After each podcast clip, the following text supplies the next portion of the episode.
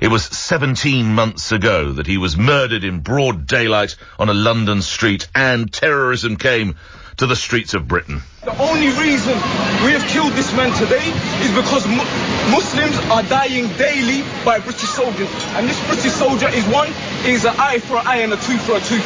By Allah, we swear by the Almighty Allah, we will never stop fighting you until you leave us alone.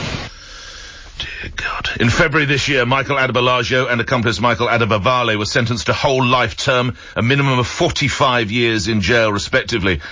I will add there, they said the same of Harry Roberts. But let's move on. As the one year anniversary of Lee Rigby's death approached, you, LBC listeners, helped me demand that he should be remembered. The people of Woolwich, uh, well, the people of the country, they all want to honour this soldier. We've definitely got to have a memorial. This guy died for his country, and we need to use it as a, something good. Turn this terrible, terrible thing into something good. If all of the different cultures of the area want it, then it should happen. Of course, there should be a memorial. I'll send £500 to get a fund started. They should have a memorial for that young man, without a doubt. Definitely um, in favour of this. Um, everybody should be backing this. Um, I was in the forces myself, and we should honour the fallen, regardless of where they have fallen. But this one is uh, is more of an important one because it was on our shores.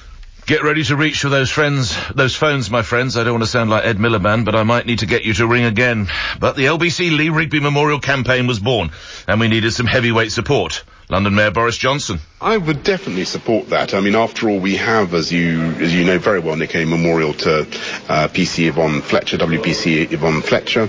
Uh, I see absolutely no. Um, I think there may be issues that need to be worked out with uh, how the family would like uh, Lee, Rigby mo- memorialised and uh, how the council would like to do it. But certainly here in City Hall, we've indicated that we, we're fully in support. So the family wanted it, the mayor wanted it, you wanted it. The problem was Greenwich Council to June of this year when after a series of unreturned phone calls to LBC and to the Nick Ferrari show, we tried to, tried to, and happily enlisted the support of Communities Minister Kris Hopkins. I'm an ex-squaddy. Um, I was a private soldier in the Duke of Wellington's regiment, and you know I saw what went on there, and it was absolutely gross and uh, you know vile, wicked individuals who uh, cowardly attacked that young lad. And I think you know we should have a memorial there, and we should. Um, we should give a place where people can recognise, you know, what went on and this individual. Within days, we were there. There was good news given to us by Lorna Taylor, friend to Lynn Rigby, who's been leading this campaign. Yesterday, they went to visit Lynn and her family. That's the mum, and just to remind everybody. me yesterday afternoon with the news they are granting a memorial for Lee, and rightly so. So you got there. We got we got there together, Lorna. Congratulations to we you. certainly did, Nick. Thank you so, so much. I can't thank you enough for your support. In military terms, as you were, Greenwich Council seemed to have taken a completely strange decision. Lee Rigby's name will not, it appears, be on the memorial. Let's speak with Lorna Taylor, who runs this campaign. Lorna, exactly what's going on? Good morning to you. Good morning, Nick. Well, they are going to grant a memorial, but it is for all the fallen heroes from World War One, and Lee's name will be on it, but it's not for Lee just on his own. And it was that was what the family really wanted, wasn't it? Of course, it's important to remember all of the people who've fallen, but just something specific for the family of Lee Specific for Lee, Yeah. definitely. Have the, Well, have the council our explained why going to end now, Nick. So No. Have the council explained that the, the thinking behind their decision? they have to a certain degree, but you know, being a political thing as well, they're not actually j- just saying. They are worried about extremists, um, EDL, you know, political parties, but I don't think they're looking at the bigger picture here. There's over 400 memorials in in and around London.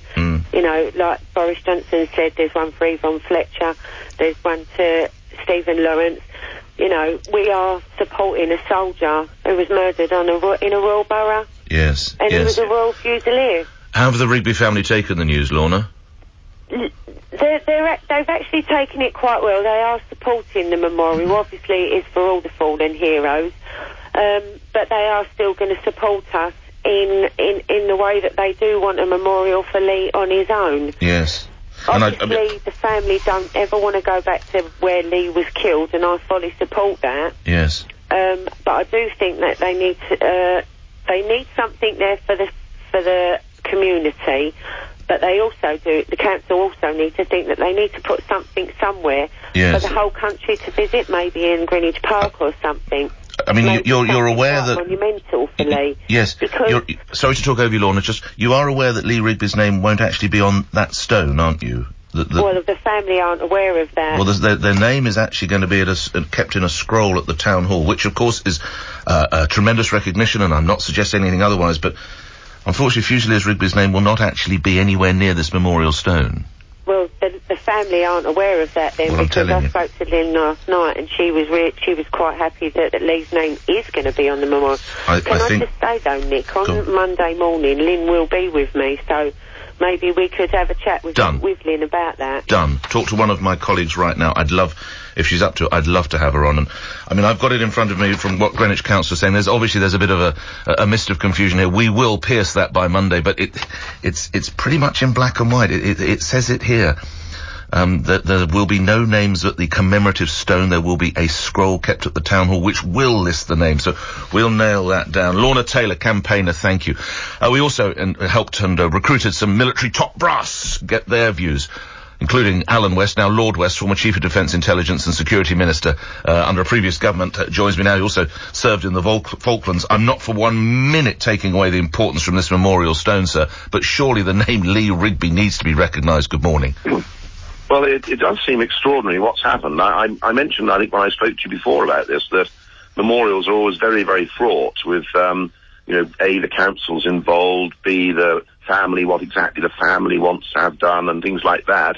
And I did say that I hoped his name would be in the Memorial Arboretum at Stratford, and I hope it will definitely be there, I hope. Yes. Um, but it does seem to me that from what's, what's been said now, that there was a, a, a vast sort of movement to say, right, we need something with his name on, and and if if the council have said they're not having it because they're worried about the EDL or worried about extremists, then that is not a good reason not to have a name on a monument. Well, I it- it's- refuse. it's- I refuse to have terrorists tell me what I'm going to do in my own country, and if that's what they're saying, then that is wrong.